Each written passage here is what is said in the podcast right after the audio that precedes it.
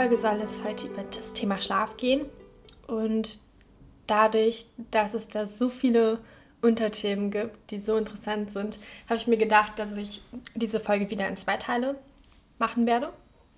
Heute beginne ich eine, ja, so eine Basis zu schaffen, indem ich Fragen beantworte, wie zum Beispiel, warum wir überhaupt schlafen, welche Schlafphasen es gibt, was Schlafstörungen sind und wie ich schneller einschlafen kann oder wie man generell seinen Schlaf fördern kann.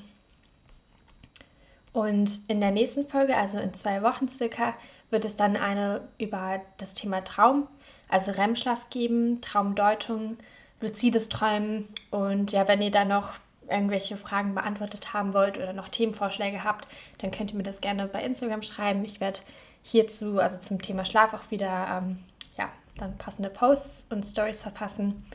Also bleibt da auch aktuell. Ja, dann denke ich, beginnen, beginnen wir auch direkt einmal. Und zwar schlafen wir circa ein Drittel unseres Lebens. Das ist echt eine lange Zeit, finde ich, auf das Leben gerechnet. Schlaf ist die Fähigkeit, in ein bewusstloses Sein zu sinken. Kein Lebewesen schläft so tief wie wir Menschen. Aber in einer ungewohnten Umgebung schlafen wir oft ein bisschen schlechter und fühlen uns am Morgen wie gerädert. Das liegt daran, dass die linke Gehirnhälfte in Kontrollstellung bleibt und dadurch wird man schneller wach, wenn an einem neuen Ort zum Beispiel eine Gefahr droht. Der US-amerikanische Schlafforscher Alan Rechtschaffen hat das hier ziemlich treffend formuliert. Und zwar, wenn der Schlaf nicht eine absolut lebenswichtige Funktion hat, dann ist er der größte Fehler, den der Evolutionsprozess jemals gemacht hat. Deshalb gehen wir jetzt erstmal dem Thema oder der Frage, warum wir überhaupt schlafen, ähm, zugrunde, ja, auf den Grund. ja, es wäre ja schon interessant zu wissen, ob die Evolution hier mal einen Fehler gemacht hat oder ob der Schlaf tatsächlich eine sinnvolle Funktion hat für uns. Da habe ich direkt drei Gründe. Und zwar ist der erste Grund, dass im Schlaf Reparatur- und Erholungsprozesse stattfinden die dann wiederum gut für die Immunabwehr, für die Heilung und für das Gedächtnis sind. Denn im Schlaf werden Wachstumshormone ausgeschüttet und Schäden repariert. Das heißt, im Schlaf heilen Wunden schneller. Und wer aber an chronischem Schlafmangel leidet, der neigt dementsprechend zu hohem Blutdruck, zu Übergewicht, zu Stoffwechselstörungen und erkrankt auch häufiger an Krebs. Und was ich sehr interessant fand, war, dass sich das Gehirn während des Schlafes säubert. Denn die Zwischenräume zwischen den Zellen, die weiten sich und dadurch können dann schädliche Stoffwechselprodukte, die tagsüber entstehen, ausgeschwemmt werden. Und Schlaf ist auch, wie eigentlich ganz gut bekannt, generell sehr wichtig für die Gedächtnisbildung, vor allen Dingen bei Tiefschlaf. Denn Sinneseindrücke, die während des Tages im Kurzzeitspeicher, also dem Hippocampus, gespeichert werden, werden dann nachts im Langzeitgedächtnis, also dem Neokortex, verankert. Dadurch wird dann Neuerlebtes mit Altem verknüpft und Unwichtiges aussortiert. Albrecht Forster von der Universität Tübingen fasst das Ganze so zusammen. Die Verknüpfungen zwischen unseren Nervenzellen werden getestet und nachjustiert, damit sie nicht unnötig viel Energie verbrauchen und Informationen ohne Störsignal weiterverarbeiten können. Alles, was im Eifer des Gefechts zu viel gebaut und verknüpft wurde, wird wieder zurückgestutzt. Gleichzeitig werden die Räumlichkeiten unseres Denkorgans durchgekechert, also alles, was liegen geblieben ist, jegliche Proteinreste und Überbleibsel des Nervenfeuerwerks werden weggespült. Also da haben wir den Säuberungsprozess drin, den Gedächtnisprozess und ja auch den Effizienzprozess, dass ähm, Nervenverbindungen, die tagsüber vielleicht aufgebaut worden sind, die werden halt nachgeprüft, ob es da nicht vielleicht doch noch eine bessere Lösung gibt, um Energie zu sparen. Und während dieses Abspeicherungsvorgangs sind unsere Erinnerungen verwundbar. Also es dürfen keine neuen Erlebnisse in die Quere kommen, die sie verfälschen. Und das ist wahrscheinlich der Grund, weshalb wir im Schlaf das Bewusstsein verlieren. Denn das ist relativ vergleichbar wie das Formatieren einer Festplatte. Das klappt nämlich auch nicht, weil man gleichzeitig irgendwie daddelt. Und während wir schlafen, kristallisiert sich aus unseren Erinnerungen eine Quintessenz heraus und die Erinnerungen verlieren an Emotionalität und wir vergessen einzelne episodische Details, also wann, wie, wo genau und mit wem und leiten stattdessen allgemeingültige Dinge ab aus unseren Erinnerungen. Und deshalb ist es tatsächlich so, dass Schlaf Probleme lösen kann. Dieses Sprichwort über etwas schlafen hat also tatsächlich einen sinnvollen Grund. Der zweite Grund, warum wir schlafen, ist tatsächlich die evolutionäre Anpassung. Also war es doch kein Fehler. Denn Schlaf gilt als Selektionsdatei, denn es ist eine Phase extremer Ruhigstellung. Die Erde gibt uns Lebewesen einen Rhythmus vor, das heißt Tag und Nacht. Und wir Menschen sind eben tagaktive Menschen von Natur aus oder Lebewesen von Natur aus. Und da ist es sinnvoll, sich nachts für den Raubtieren zurückzuziehen. Und das geschieht dann darin, dass man sich eben zurückzieht und reglos verharrt und, und dann in den Energiesparmodus schaltet. Und das geschieht eben beim Schlaf. Also es ist schon sinnvoll. Was auch als eine evolutionäre Anpassung angesehen werden kann, ist die Konsolidierung, also die Speicherung von Erinnerungen. Auf die bin ich ja gerade schon eingegangen. Das macht uns eben als Menschen besonders aus, dass wir uns halt bewusst an Sachen erinnern können.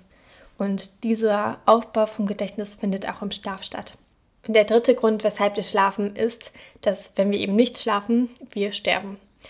Da ähm, gab es beispielsweise mal ein Experiment an Ratten. Klar, Ratten und Menschen sind nicht dasselbe, aber man kann den Bezug schon relativ stark auf den Menschen übertragen. Und zwar, und zwar wurden Ratten zwei Wochen lang auf Schlafentzug gesetzt und nach diesen zwei Wochen ist, das, ist ihr Immunsystem zusammengebrochen und ihre Körpertemperatur hat verrückt gespielt, weshalb sie dann aufgrund dieser beiden Sachen sind die dann gestorben.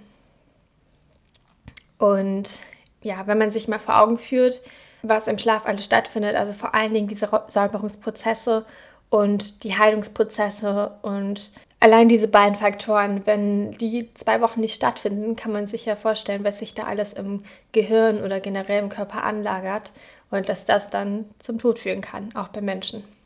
Deshalb immer gut schlafen.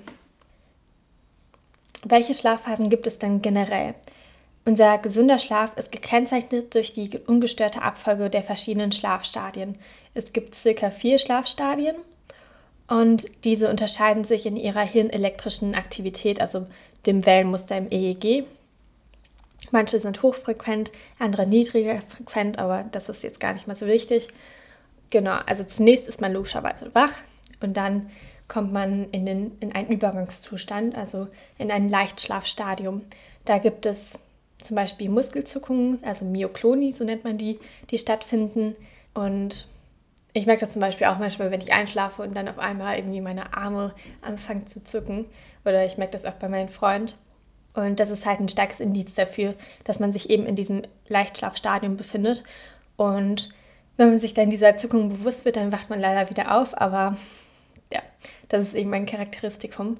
Und in diesem Stadium entspannen sich eben die Muskeln. Und auch Leichtschlaf ist tatsächlich sehr wichtig für die Gehirnbildung.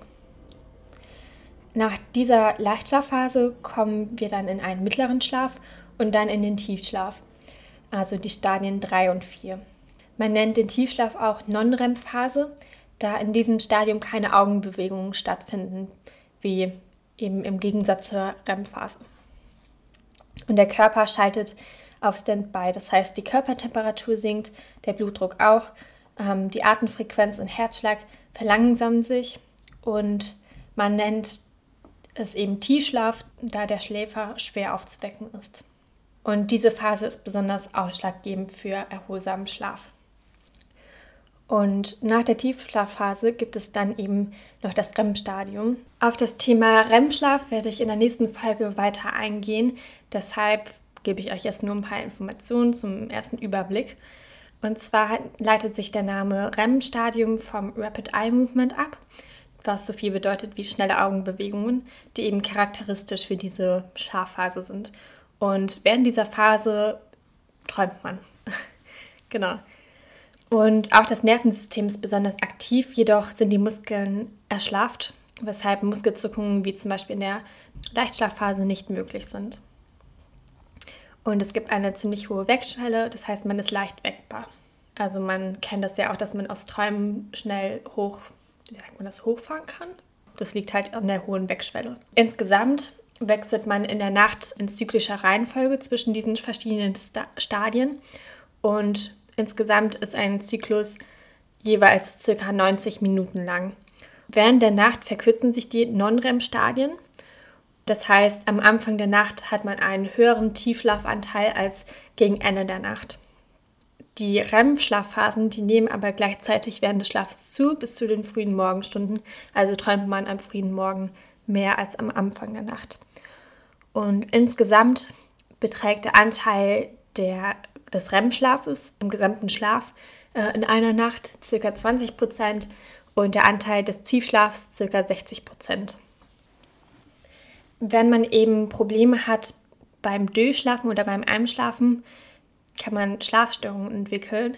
Und Schlaf ist an sich ein ziemlich sicherer Spiegel unseres Gesundheitszustandes, denn viele Krankheiten gehen mit einer Veränderung unseres Schlafverhaltens einher. Schlafmangel und Schlafstörungen können zu Übergewicht, Herz-Kreislauf-Erkrankungen, Diabetes und zu psychischen Problemen wie zum Beispiel Depressionen und Angststörungen führen. Und bei gestörtem Schlaf wird als Folge vermehrt Cortisol, also das Stresshormon, ausgeschüttet, was dann zu einer neg negativen Reaktion im Körper führt. Das heißt, wenn man zu wenig geschlafen hat, dann hat man eine abgeschwächte Reaktionsgeschwindigkeit. Man handelt unkontrollierter, also wenn es in, vor allem in Bezug auf Emotionen und man ist angespannt.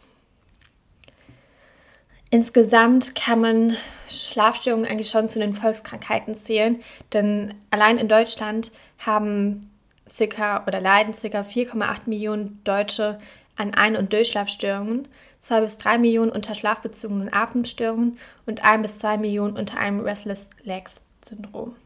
Aber auch unter Jugendlichen werden Schlafprobleme immer häufiger, was vor allen Dingen am Smartphone-Konsum liegt.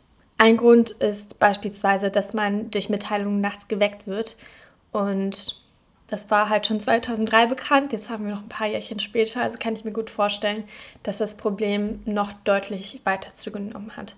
Und wer eben schon als Kind unter chronischen schweren Schlafstörungen leidet, der hat ein zweieinhalbfaches höheres Risiko, eine psychische Störung zu entwickeln.